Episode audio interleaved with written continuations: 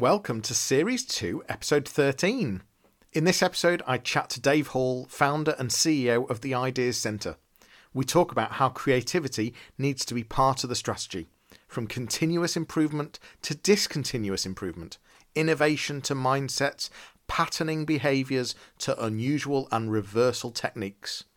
Dave helps us understand how to move from the world of what is to the world of what might be. Enjoy.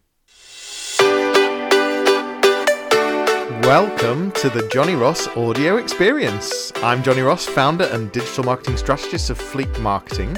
Each podcast, I'll be bringing you an expert to inspire you, to give you some great business growth takeaways, and to get you thinking about marketing and the bigger picture of how businesses can improve, adapt, and grow. I look forward to sharing this with you on each podcast, so here we go.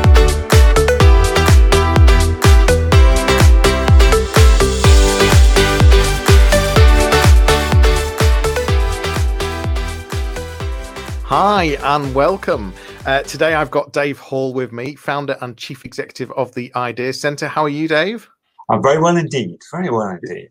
It's great to have you here. Uh, just to remind everyone, we are currently live on LinkedIn, we're live on YouTube, and we are also live in the, our Facebook group, the Yorkshire Business Club. Uh, you're joining us from Cambridgeshire, though, today. Uh, Newmarket, is that right?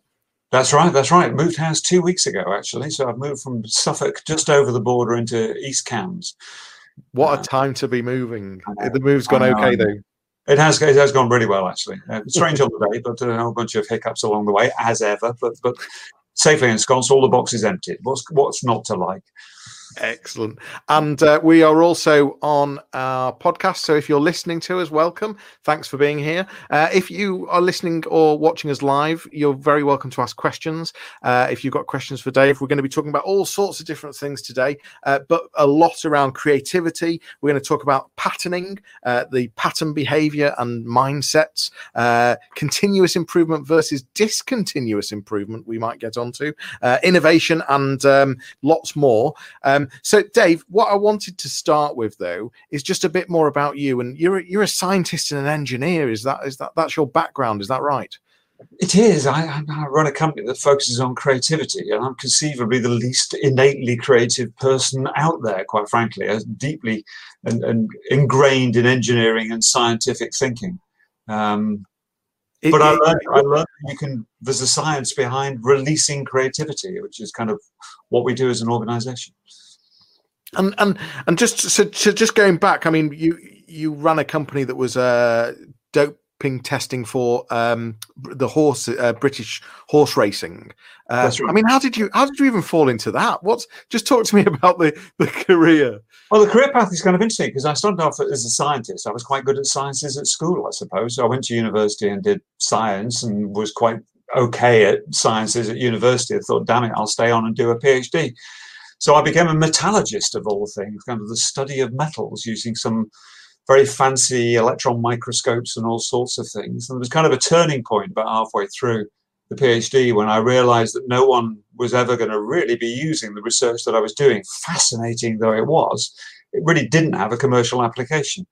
Um, so on the back of that, I thought, damn it, I need to get out there in the real world. And come the end of the PhD, went to work for one of the companies that made the instruments that I did use during my PhD, if you know what I mean. Um, got far more interested in the manufacturing of the product rather than the design of the product. So moved from the engineering department into the shop floor into the manufacturing space and spent a huge amount of time after that. The majority of my career has been in manufacturing industry. Um, However, along that path, I had experience in both public sector and private sector, and I got headhunted into being chief exec of the Horse Racing Forensic Laboratory because they were looking for someone that had private sector and public sector general management experience, which which I had. Um, so I was in the glorious role of chief exec of the drug testing company for British horse racing. It was a heady mix of science and sport and, and business. What's not to like, for goodness sake? Um, so that's where I ended up. And, and after I missed a management buyout of it, and under the heading of damn it, thought, damn it, I'm not getting any younger. If ever I want to do my own thing, now's the time to do it. And my deepest passion was all about transformation. Um, so I set up the Idea Centre to focus on creativity as a vehicle to drive the innovation process. Well, I mean, and, and you talk. We're going to talk about uh, how you help organisations break bad habits hmm. um, and, and and really make changes. Uh, and I, I also would quite like to know and quite be interested in which are the sectors, the industries that have some of the worst bad habits. What, what what's your experience there, Dave? Well, and, and we've got to place the, the, the, phrase bad habits needs to be placed quite carefully because I'd say it's not so much bad habits as locked in behavior. So people get um, comfortable with a way of operating, and those ways of operating get locked inside the organization despite the fact the world around them is expanding at an ever increasing rate and new ways of doing things are coming out, they're most comfortable with doing more of the same. It's what they did before, for goodness sake. And in terms of which industries or which sectors are kind of most prolific in that locked in behavior, I say there isn't one. Every organization that's been around for any length of time and involves a number of people gets locked in a patterned behavior. So whether it's public sector or private sector, whether it's small, medium, or large organizations, organizations get locked in more of the same thinking. Uh, and when they say they want to do things differently, they kind of go, yeah, we need to think differently. And what they do, because they're locked in, is they come up with more of the same thinking.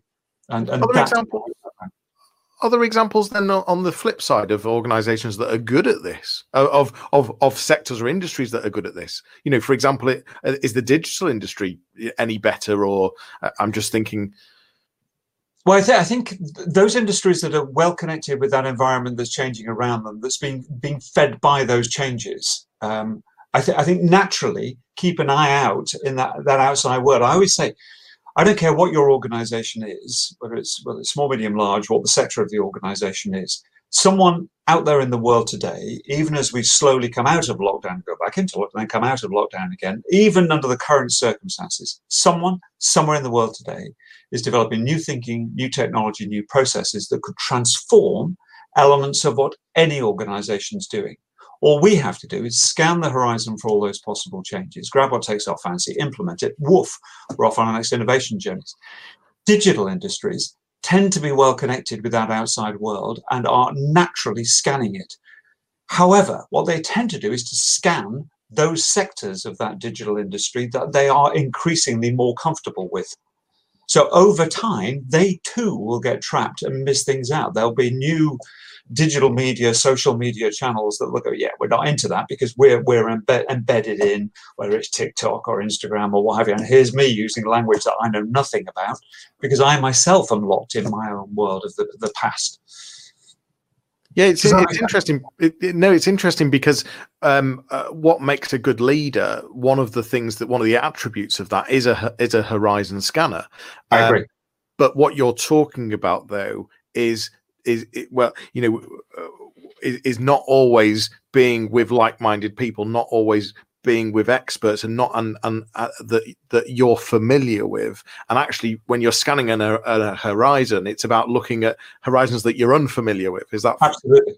And yeah. being connected with external stimuli. I think in organizations when you've got a serious problem or a serious challenge or a serious strategic decision to make about your direction what you tend to do is get a group of experts together. And the experts are the creators and the guardians of how you've always done things before, which conceivably are the worst people to be having in the room to talk about what different behavior you should generate moving forward. What you need to do is to find a mechanism to inject some naivety or some fresh thinking. And it's that cocktail of expertise plus external perspective. The expertise is required to say that's that's that's clearly different from what we do. But you know what? I can see how to adapt it and bring it in and move our model forward and deliver a step function change. Leadership, you were talking about leadership. I always think uh, leadership is all about creating a vision for where you want to get to, communicating that vision, and motivating people to, to get there. So it's creating a vision, it's communicating the vision, which is a skill in itself, but then motivating people and engaging people to help you deliver it. It's a waste of time having a vision, but not getting people to come along with it. So being able to articulate the logic behind it, and it needs to be logical to bring people on board, is a key element of the leadership process. But the vision, if you want transformation, the vision must involve a, degree of step change. And for that, you need to look outside the organization to get the stimulus. So, so it's interesting you're talking about motivation there, and um, is that what you're saying that one of the best ways to motivate teams is actually to articulate as make sure that you can articulate what it is you're trying to to change. Is that absolutely. And the benefits of getting there so so it's no use saying oh, it's going to be a wonderful uh, too many organizations i mean i've fallen into the trap if i if i think about it in the past i used to stand up in front of groups of people as a chief exec and say what we're going to do is the following. And the reason we want to do it is we want to double turnover we want to triple profitability. Just look how fantastic that's going to be. And the staff had a look there and go well great so that's going to improve your pay packet and the bonus and the shareholder value but what's it going to do for me there needs to be an understanding of why people should follow you to deliver this vision. It needs to be explicitly a better place to be for the organization. If it's job security, if it's, it's kind of agility, if it's career progression, then as organizations grow and deliver step function change, those are exciting organizations to work with. Um, and the trick for me is to engage the staff to get that excitement. This needs to be seen as an exciting organization. Why would you go anywhere else? Because it's so dull compared with this organization. And that's a leadership skill. And it needn't be a single person delivering it, but across the leadership team, you may have a visionary, you may have a great communicator and a great motivator. That leadership team need to need to be delivering the leadership. Before we get uh, deeper into the creativity side, um, and and understanding how it fits with the strategy and and and how you help organizations do that and and I really want to understand this whole thing between continuous improvement versus discontinuous improvement. I, mm. I, I, just want to go back a few steps though, and I just want to understand the the pivot from just a bit more detail around around the pivot from being a scientist and an engineer. What what led you? What really was the thing that made the change to the ideas uh, center? To, to, the generation of the Idea Centre from where yeah, I, yeah. Right. Well, if I go back, there were various key moments, if you like. Um, there are probably two or three key moments in my career that, that, that involved quite a significant pivot. The first one was halfway through my PhD. I was a metallurgist using electron microscopes, field ion microscopes, all sorts of high vacuum equipment, and all sorts of stuff. All very clever, I'm sure. Um, I was sponsored by the Electricity Board, for my PhD, and I had to spend a couple of weeks with them doing electricity board stuff. And I thought they'd be fascinated by my research because it was just leading edge stuff using all sorts of very clever equipment. They really didn't care much for it whatsoever. Their motivation was to say, Well, you're a metallurgist. We've got a metallurgy problem out there on a power plant. Can you come and help us fix it? So I was out in the car trying to understand. And the pivot point for me was realizing that kind of departure from the academic integrity of, of the scientific endeavor, if you like, versus the practical external perspective. That led to me leaving academia to move into industry. I then found that I was surrounded as an engineer with developing new instrumentation, uh, surrounded by a group of engineers who got very excited, waiting for the next Texas Instrument chip to come out that would transform what they could do in the operation of this scientific equipment. Meanwhile, I was far more excited with why on earth could the shop floor not manufacture the products that we were designing as efficiently as they should be doing? What was holding them back? What was happening in the sheet metal shop? So you'd find me down the sheet metal shop, not sifting my way through the Texas Instrument chip catalog. So that was a pivot into manufacturing. Um, I then inherited a role, or inherited, I moved into a role of uh, manufacturing director for an organization in the oil and gas sector. Uh, we used to make emergency shutdown systems for petrochemical plants. These were huge contracts, um, huge systems, like huge telephone exchanges. This is kind of early 1990s. Uh, the average number of man hours to assemble and test one of these systems was anything up to 120,000 man hours, just to give you an idea of scale. Wow. And we'd overrun budgets on every single contract by a minimum of 25% in manufacturing, always. And the role of the manufacturing director was ritualistically to turn up at board meetings every month and get beaten up because we would overrun budgets on every single contract, always. So I, the manufacturing director was the ritualistic lamb to the slaughter. Um, the reason we overran budgets was clear. It's because if ever anything went wrong in design, in engineering, we'd find that error where we came to assemble and test it. So we had to inject the hours to put it right. And these were big, complex systems. They were never going to get it right first time, at least they thought so. So as a consequence, we were always going to overrun. So it was ridiculous. And I stumbled across some management training on creative thinking, and it was kind of weird stuff. But the application of the techniques genuinely transformed the manufacturing facility. We started playing with these techniques and generated ideas the like of which we'd never seen before, but which in retrospect seemed blindingly obvious. We started applying the ideas, and over a period of about two years, we moved from overrunning budgets by 25% to undercutting budgets by a minimum of 15% by exactly the same budget calculator, based entirely on the injection of these creativity techniques and challenging the thinking. Why wouldn't you take those techniques wherever you go? So I took them into the horse racing forensic laboratory, the drug testing environment, transformed the place there. And when I missed the management buyer, you think, well, actually, why wouldn't I bottle this and find a way of sharing it with other organizations? And that's what we do. It, it's fascinating how you got how how you went along that journey um, and uh, and saw the gap and it, and and and when you when you talk about it, it's just so obvious. Um, but, but most... me. I had never come. I've done. A, I've done a lot of management training in my days. I had never seen this stuff explained the way this stuff can be explained. It was always done with an academic input, which tends to make people roll their eyes when it comes to this creativity stuff because it's just silly stuff. Here we are, we're going to be hugging trees, tied together with ribbons, sitting on small chairs, behaving like children. No, there's some rationale, some very obvious rationale which if you can understand it, you can get people on board to use this stuff and it's transformative. I am not naturally creative, but I'm a practitioner and this stuff works. And that's, well, that's well, of bottom line for me. In fact, in fact, what you've just said there, you know, you're not naturally creative. I think, I think, I'm assuming that must be a, a, quite a barrier a lot of the time where people are saying to you, you know, I'm not, I'm not creative. I, I don't, I don't have any Absolutely. creative genes. What? How do you get past that? Well, my argument is always I think using these techniques with an understanding of why these techniques work, um, you can enhance the creativity in anyone and everyone. So you can always enhance the creativity because it's all to do with what's happening inside your head. And if you understand what's trapping you in conventional and traditional thinking, because people get locked in a way of thinking, once they understand why they're trapped in, you can then begin to explain how they can use these very unusual techniques to escape.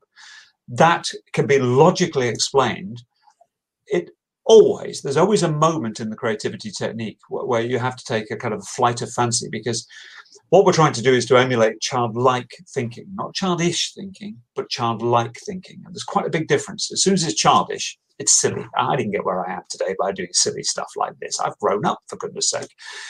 If you understand that young children are inherently creative and adults are inherently not creative we are rubbish at it if we're serious about injecting creativity into an organization, we should look jealously at what makes young children so good at it and inject some of that into our decision making processes. And all these te- techniques will only work if you're involving people who are prepared to play. Play is the big differentiator. You tell a group of young children to go play, and they will, oh, right, fine, we're off. But well, they'll pick up whatever they come across and they'll play. You tell a group of adults to play, and they'll go, well, how? What's the rules? I need to. What are we playing? I mean, I can't just. I can't. You and I, Johnny, can't just start playing. I mean, we need to know what the rules are. Get the monopoly out. Let's look at the instructions. And effectively, each one of these creative techniques is like a different board game. And each game has its own set of rules. And provided you follow the set of rules, adults can play and have a whale of a time. And I can so play true. and have a great game with a four, five, six year old. My grandson's five years old. We can have a great game because we both understand the rules. He doesn't need to understand the rules. I need to know the rules. Does that make sense? It, it, it really doesn't. It, it's so true because the, the amount of times you ask children uh, a question on how to how to how to solve something, you know, they might come up with some potentially silly, crazy ideas, but at the same time, the way they think about things, they come up with ideas that you just wouldn't consider. Uh, Absolutely. And, and one of the techniques we use, just just got a little case study. If you like, one of the techniques we use um, I would recommend any organization that's serious about creativity form a relationship with your local primary school. Um, if you've got a problem you can't solve, take it into a classroom of seven year olds. Top tip always get permission from the headmaster or headmistress before you wander into the classroom of seven year olds sharing your problems. Um, what you want to do is get permission. Schools love this sort of stuff because what you're going to do with the classroom of seven year olds is tell them you need their help because we as adults are rubbish at creativity and they're brilliant at it. So it builds self esteem. Schools love it. What you do is explain your problem to the kids in terms they can understand. Break them into pairs, give them pens and paper, ask them to draw solutions to your problem. So you need to explain it in terms they can understand. Take all the corporate speak out of it. Ask them to, to draw pictures to explain how they're going to solve the problem. Trust me, you give them the pen and paper, break them into pairs, the room takes off. If this was adults, you'd have to give them the rules of the game. Not only children, they poof it off. You have to wander around to keep an eye on what they're doing because you need to understand what they're drawing. Give them 10 minutes. At the end of 10 minutes, every pair will have drawn a picture of how they would solve their problem in terms that are meaningful to them. We look at it as adults go, this is bonkers. Doesn't really matter. What they've done is come up with effectively metaphors for what you need to do as an adult to solve the problem. If they've come up with an idea that you've never thought of before, um, but which is impossible to implement, young children are brilliant at creativity, uh, but they're rubbish when it comes to application. Uh, we are brilliant at application, but we're rubbish at creativity. So if you get children to generate the creativity, effectively every drawing is simply a metaphor for something in the real world. And our job is simply to translate that metaphor. We had, if I can give you an example of that, um, we had a, did this in uh, Dartford, uh, the Innovation Centre in Dartford, and we had a, a business there that was um, selling educational training packages to primary schools, uh, to teachers and what have you, and they were struggling uh, with getting sales, getting purchase within the within the, the sector. We said, right, fine. If you look out the windows of the Innovation Centre, there was a primary school. See it. So we invited them in for half a day, uh, for an hour, sorry. We invited them into the Innovation Centre for an hour. Classroom of seven-year-olds, just the seven-year-olds. Uh, we had whiteboards. All the walls were whiteboards. So it was like a child's dream, quite frankly. We told them the problem. We said, look, imagine you have to explain it in terms they could understand. So we said, imagine you're going shopping with one of your parents at the weekend and they're dragging you around the same old, same old boring shops. Same old, really tedious, boring shops. And you've been dragged around and you're bored silly. What would happen? What would have to happen in one of those shops to get you excited? To make you really, really want to have whatever's happening inside that shop? What would make you go, cool, I need to have that? So you would kick and scream as you were dragged outside the shop because you want that thing. That's how we explained the problems. That was the metaphor for how we wanted the school to behave with this proposed contract for training, if that makes sense. And uh, we broke them into pairs and they were all off and we had self-replenishing ice cream being developed over here. There's always some loom band stuff around the place. I so watched one boy and girl and uh, the boy just stood against the whiteboard wall and he said to the girl, draw around me. And I saw her go, what? He said, well, just draw around me. So she drew, took a pen and she did a very poor outline of this little boy, Alex. And he stepped off and goes, there you go. And he wrote his name next to it, Alex. And uh, I went over and said, uh, so what's he doing here? So what's this about? He said, well, if I walked into a shop and there was a life-size model of me in it, I would not want to leave that shop until we bought that life-size model of me. And you actually, if there's a life-size model of me in a shop, I'd want to buy it. How cool would that be? Sat in the lounge. I mean, it's fabulous. It was just this whole concept. This brain explodes. Of course, that would engage. It's a life-size model of you. Why would you want to leave? That was the novel idea, the, the, the different idea, but it was difficult to work out how to apply it. The job of the adults then to translate it. And we said, thanks very much to the kids. The kids all disappeared. We, we got, got the company together and said, well, how are we going to translate this? And what they were doing, it turns out, was just generating boilerplate proposals. They were using old templates. And we said, no, no, no. This was um, this was uh, this was weird recognition was was the word here. It was that kind of weird recognition. That's a life-size model of you. What you want when it when it, when the head head head picks up your proposal is you want them to go, this is us. It needs to be so carefully tailored so that the recipient goes, this is brilliant. And forget the rest, they don't understand us. Look at this, everyone. And that kind of freaky recognition was what you had to build into every single proposal, which is what they've gone away and done, born entirely out of the input from that little boy and girl doing an outline of Alex on the on the whiteboard wall. Freaky recognition was the key expression that was the turning point. Does that make sense? Can you see how that works? Yeah, I mean, it, it, it's uh, in sales, it's a mirroring technique, isn't it? Uh, we all know. But the, but the, it is, it is like mirroring, but it's freaky recognition was the distinguishing feature because freaky mirroring. Oh, what you no, what you've described is taking it what a step further.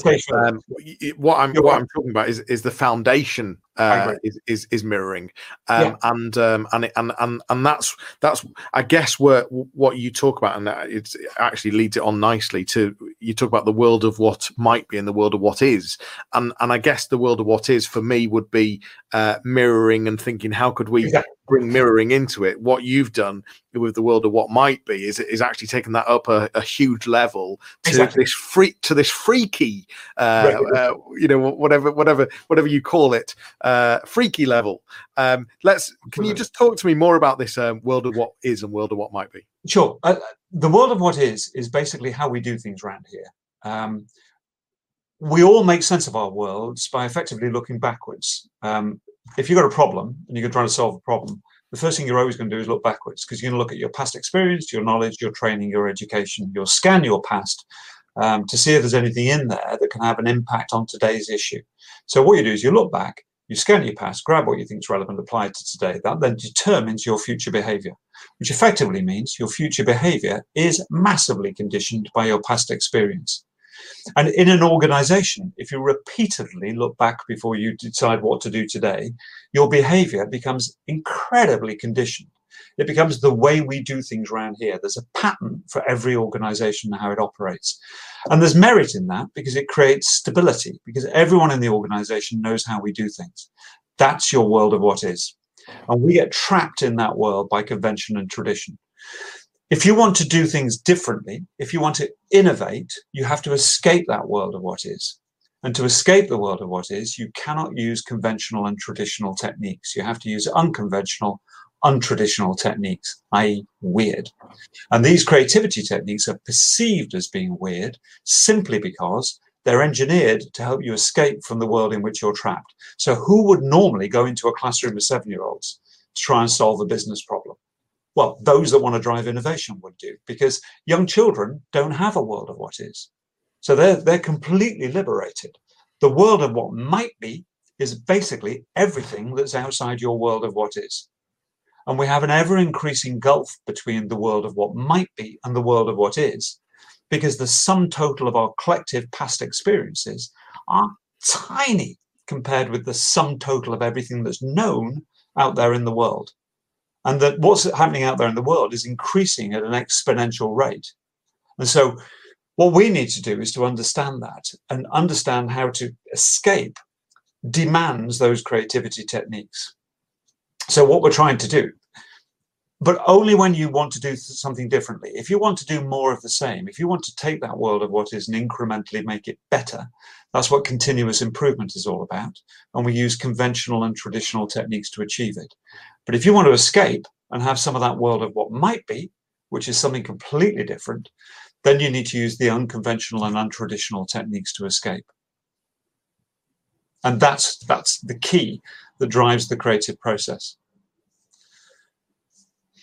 It's it, it, it, it it's mad how people don't realize that they're stuck in that world and, and we're forever talking about stepping outside the box but um, probably but we don't do it. We don't do it. Yeah, yeah. And, and, and, arguably, the more senior individuals we get involved, the more substantially they're locked in that world of what is, because they're the creators yeah. and the guardians of the world of what is. Yeah. So when we get the best people, the most senior people, you say, "Hang on, you need to think differently," they all go, "Yeah, yeah, we need to think differently," but they're trapped. They come up with more of the same. And if you say, well, you need to use some sort of bonkers, weird technique, they go, I didn't get where I am today by playing those silly games. That's just why I didn't go to primary school. Why should I do that, for goodness sake? I didn't get where I am today by doing that.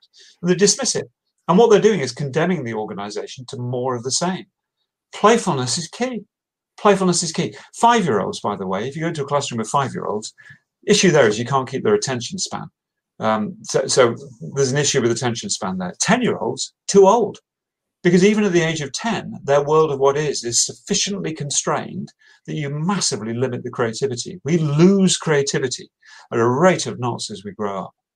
Um, and what we need to do is kind of harness, harness that behavior. These techniques replicate that childlike thinking. You talk talk about the continuous improvement versus discontinuous improvement. That's fully related to what we're talking about, really. Is, is that right? Absolutely. Uh, continuous improvement, the joy of continuous improvement is the simplicity of the concept as far as I'm concerned.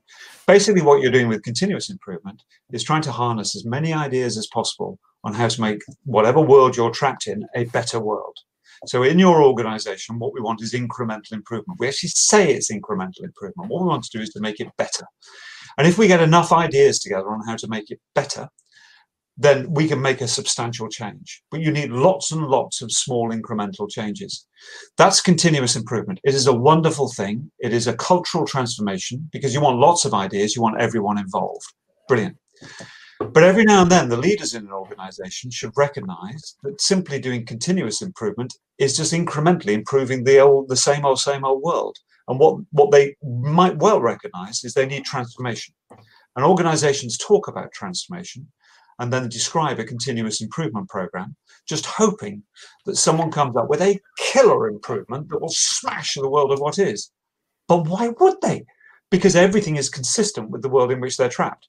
What you need to do is use techniques to help you escape from the world of what is, to go in pursuit of a parallel universe where somewhere there is a world where things are transformed. But it's a very different world. It's not a better world, it's a different world.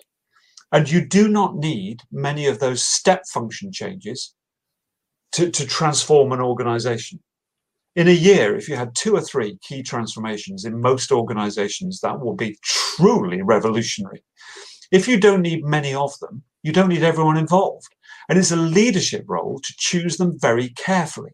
So the leadership should decide where you want that role, that transformation to take place. And when I say leadership, anyone in the organization can be a leader. In their function, they should decide where they want the step function change. There will not be many in a year. They then have to use techniques to help them escape from the world of what is to access that new world. Then get people excited about following them to deliver that new world. That then is transformation. It's discontinuous improvement, not continuous improvement. And too many people get confused between those things. What they think is that innovation is driven by a super continuous improvement program. We have a suggestion scheme. We've got a box that people put their ideas in. All we're doing is waiting for someone to come up with a crap idea that will transform the, the idea. Why would they? In fact, the leadership team with a father with a smug, self-righteous view, say we're, we, we are actually our culture's fab. What we're doing is waiting for everyone else to come up with the ideas that will transform our business. What? you only need two or three ideas. Choose them strategically, for goodness sake. This is top down, not bottom up. So, yeah. continuous improvement is bottom up. The best people placed to identify how to improve things are the people doing the work. So, they're best placed to identify how to improve what they do and to implement the idea. Step function change is different. It needs leadership. Someone has to have the vision to say, we need to do this differently, and this is how we're going to do it differently. Now, everyone follow me. Forget the old way. We need to go to here. That's that's leadership. That's top down, not bottom up. What you need ideally is a mix between the two, so that over time you end up with a continuous improvement profile. So you end up with continuous improvement, then a step change, then continuous improvement, then a step change. That's the magical split that you're looking for. Yeah, I like how you're talking about having that blended uh, version where, where you've got both. Yeah. But the brain has to work differently. People think they can use continuous improvement techniques to deliver step function change. They can't because this because the techniques they're using are consistent with the world in which they're trapped. You have to use techniques that are inconsistent with that world. Weird. You, you, well, you you've mentioned the word weird again there, and I was going to talk about some of the mm. the weird, unusual techniques. Um, there's a uh, an example. I don't know if this is the one of the most weirdest or unusual ones, but it's an example of a technique. It's the reversal technique that you use. Um, and the and and there was a this was around uh, budget for replacement glassware in the in the laboratory. I, I'd, I've, I've I've heard you talk about this story, and I'd, I'd just let, like to uh, for you to share that with people that are watching right now or listening, uh, yeah, and tell us a bit more about that about that story. Oh, this is um, this was the first technique I ever applied when I was chief exec of the drug testing company for British horse racing. We used to do all the horse racing, all the greyhound testing in the UK. If an animal race anywhere in the UK, the end of every race, a blood or a urine sample was taken. It would end up at our lab for analysis. So it was a, a laboratory that was full of civil servant forensic scientists, kind of a rabbit warren of laboratories, lots of glassware about the place. Blood and urine samples would tip up in the morning. Uh, we do the analysis, uh, and then the next day, more samples would tip up. I discovered quite quickly the organization was losing money, it was operating a deficit. And I was looking at the management accounts, and there was a line item for replacement glassware. And it was two and a half thousand pounds a month. Not a massive sum, but it was enough to raise my eyebrows and go, I don't understand what that's for.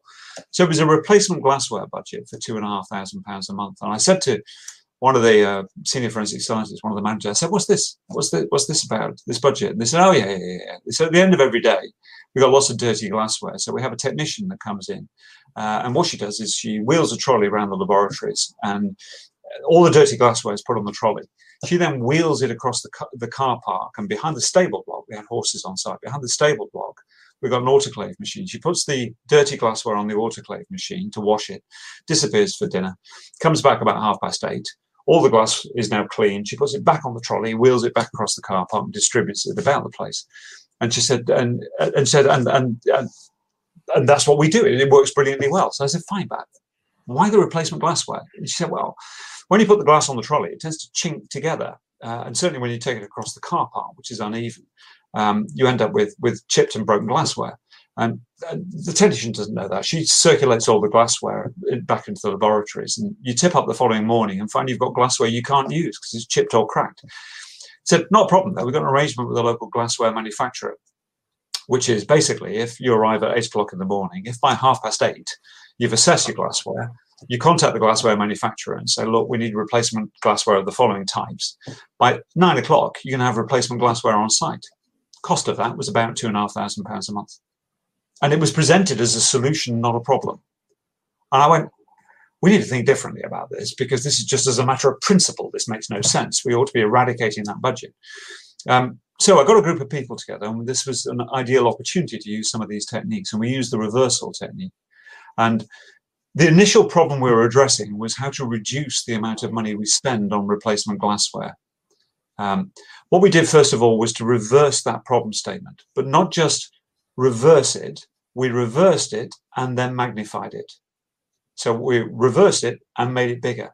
And we ended up focusing on the way this technique works, trying to solve the following problem, which was in what way might we guarantee that every single piece of glassware that ever goes for washing will always get smashed and then lost? that was the brief. So it was forget trying to improve something, what we're now trying to do is to make sure this was the worst conceivable outcome, which then distracts everyone because no one has ever tried to solve that particular problem ever before. So you're very specifically engineering it. So not trying to solve the forward problem. What you're trying to do is to solve the reverse problem statement. But it's not the equal and opposite. It's actually magnified and huge. And what we did was we had some brainstorming around this, um, but because it's bonkers, it's just a ridiculous problem statement. Civil seven forensic scientists never worried about this. We eventually came up with a brilliant solution, which was to employ Mrs. Overall. Um, I'm not sure if you remember Acorn Antiques. There was a, a Julie Walters character. She used to be the coffee lady, a tea lady, and she the joke was she couldn't hold the tray steady, so she always spilt the tea and coffee. And we thought, well, she'd be perfect as the technician to jiggle the glass about the place. We'll give her a supermarket quality trolley with a dodgy wheel, so it was all over the place.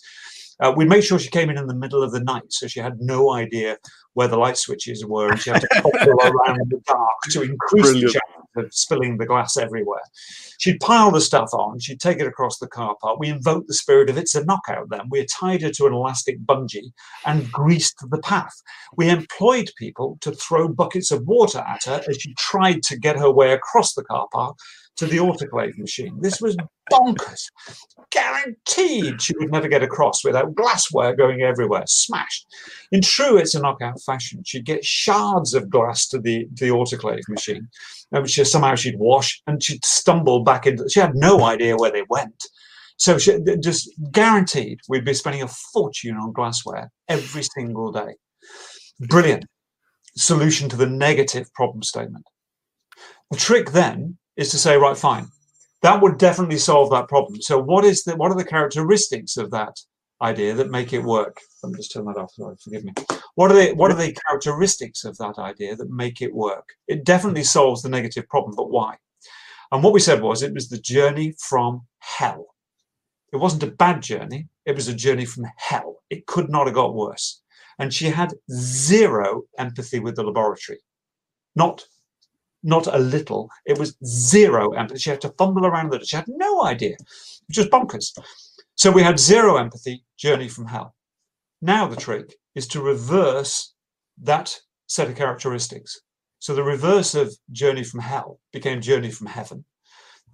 The zero empathy became total empathy. All we had to do now as adults was to find a real world solution that involved the journey from heaven and total empathy with the laboratory. And so that's we, we're good at solving that kind of problem. So we knew the characteristics we were looking for. It took us about five minutes discussion. And within two months of that, we'd had board approval to spend £10,000. That's all, £10,000, installing glass washing capability into every single one of the laboratories. Journey from heaven, well, of course it was. The glassware never had to leave the laboratory. Total empathy, well, of course it was, because the people loading the glassware were the people who were going to be using the glassware the following day. It was their glassware. Perfect solution. Cost £10,000. Instantly, the cost of replacement glassware went down from two and a half thousand pounds a month to less than a hundred pounds a month forever. And that was done about 16 years ago. So you got 16 years of monthly two and a half thousand pound savings based on a one hour creativity session, simply questioning what was taken for granted for the prior 38 years. So 38 years of spending two and a half thousand pounds a month when they didn't need to, simply because they were trapped in one way of thinking. That and work? It, and it's brilliant because it, it, it, totally works. And it's brilliant because you you you used you said the word and I, I, was surprised you said it. You used brainstorming but actually you'd never advocate brainstorming unless it was with an unusual technique. Absolutely. Absolutely. So we're brainstorming but we're brainstorming to solve a bonkers solution. Normally you have to yeah. tell people to think outside the box and go yeah and they come up with more of the same. There's another technique we use superheroes where we give everyone a superhero card and on the superhero card is a characteristic of a different superhero. So if you're Captain America, there's your Captain America skills, if you can see that kind of vaguely. You have to brainstorm solutions in the style of your superhero. Superheroes can solve any problems. So superhero brainstorming is traditionally a poor creativity technique, but if you embed it in a creative approach, transforms it. Every superhero solution is simply a metaphor for something in the real world. So if you've got a Wonder Woman solution, she can solve anything. If she, she solves your business problem, what she's done is simply a metaphor for something in the real world. Skill is to convert the metaphor into something that you need to do differently. Can't fail. I promise you, can't fail, provided you follow the process. We've um, we've got uh, uh, people writing comments. Uh, thank you if you're listening. Uh, it's great to have you here. Dave was just holding up some superhero cards, by the way, uh, which you wouldn't have been able to see. Um, and uh, for people that are watching right now and and, and are live, uh, you're very welcome to ask questions. Willow uh, Colios asked, "Is the suggestion box also about filtering and moderating out the risky step changes?" Well, absolutely so. I, I think it's not about it. It's about it's a filtering out the risky concepts is a natural consequence of being trapped in the world of what is. Because what we do is we all sit in our world of what is, generating ideas on what we can do differently. Someone has to review all the ideas. And if the ideas that are generated are not consistent with the way we normally do things, we consider it to be too risky or just bonkers, quite frankly. So we dismiss it. So that world of what is acts as a natural filter. Anything that is then not consistent with the way we do things around here is clearly not appropriate for us. So we tend to risk, we tend to, we tend to dismiss it. What you often find with these creativity techniques is the ideas are different, but the risk is minimal because what you're doing is overcoming mental blocks. And in retrospect, invariably, the creative solution you generate in retrospect seems obvious, but only in retrospect. With foresight, you don't see the solution because you've got a mental block in the way. These techniques help you overcome the mental blocks. And in retrospect, the answers look obvious. Minimum risk. All the transformation work I've got involved with, I reckon we took very, very few risks.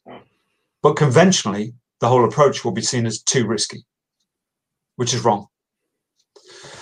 Thanks, thanks for your question, Willow. Uh, things that I didn't uh, have time to talk to you about because we are running out of time here, Dave. But um, you're a uh, a runner and a cyclist. You ran from, uh, you've done uh, cycling from John O'Groats to Land's End. Is that right? Uh, more oh, that's right. Yeah.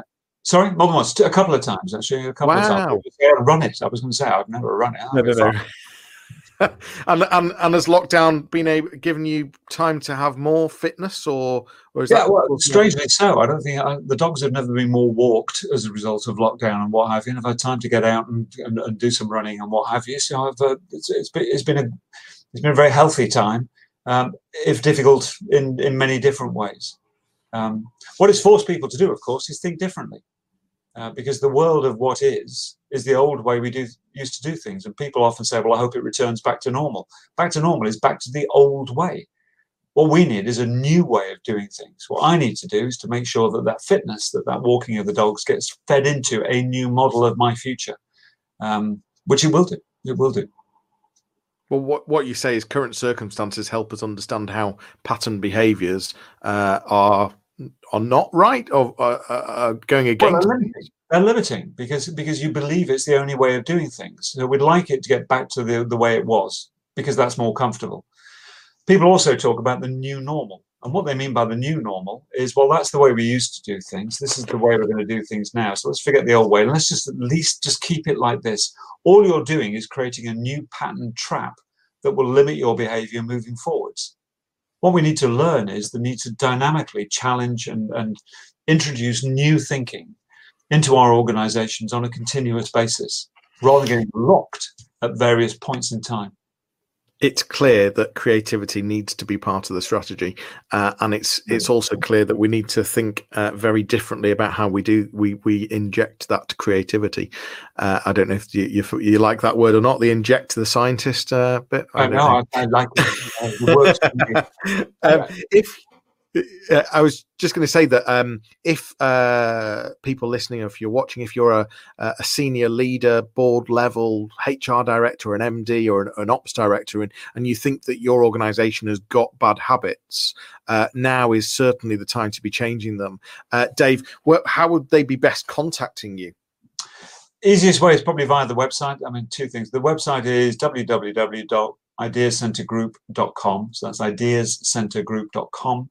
Uh, or if they want to send me an email, it's just d.hall, that's for David Hall, d.hall at ideascentergroup.com. If just want to get in contact, more than happy to have a Zoom and show them through the, the, the process and the techniques.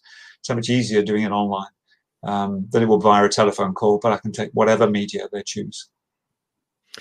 I've really enjoyed this conversation, uh, and I'm sorry that it's come to an end, Dave. But um, I, I, love the, the the weird and wonderful and unusual uh, stories and, and, words that we've been using, uh, and it's it's really fascinating, and and and it really has changed the way I think about creativity. Uh, and I must admit that uh, that that in in many of the companies that I've run in the past, uh, creativity would be around right. Let's all get in a room and start brainstorming, and I think it, we need to think differently. Absolutely. Absolutely. And it's been a pleasure. So thanks, Johnny. Thanks for uh, for joining us. Thanks for listening. And if you've been watching, uh, please do uh, like, subscribe, uh, share, tell your friends, and come back for more next time. Dave, thanks again, uh, and we will see you or hear from you all soon. Take care. You've been listening to the Johnny Ross audio experience. Thanks so much for joining me. If you want to continue the conversation, head over to my website, fleek.marketing, or find me on LinkedIn. That's all for today. Please subscribe wherever you listen to podcasts, tag me in your social media posts, and please leave me a review on iTunes. It will make a huge difference for me. I will see you soon.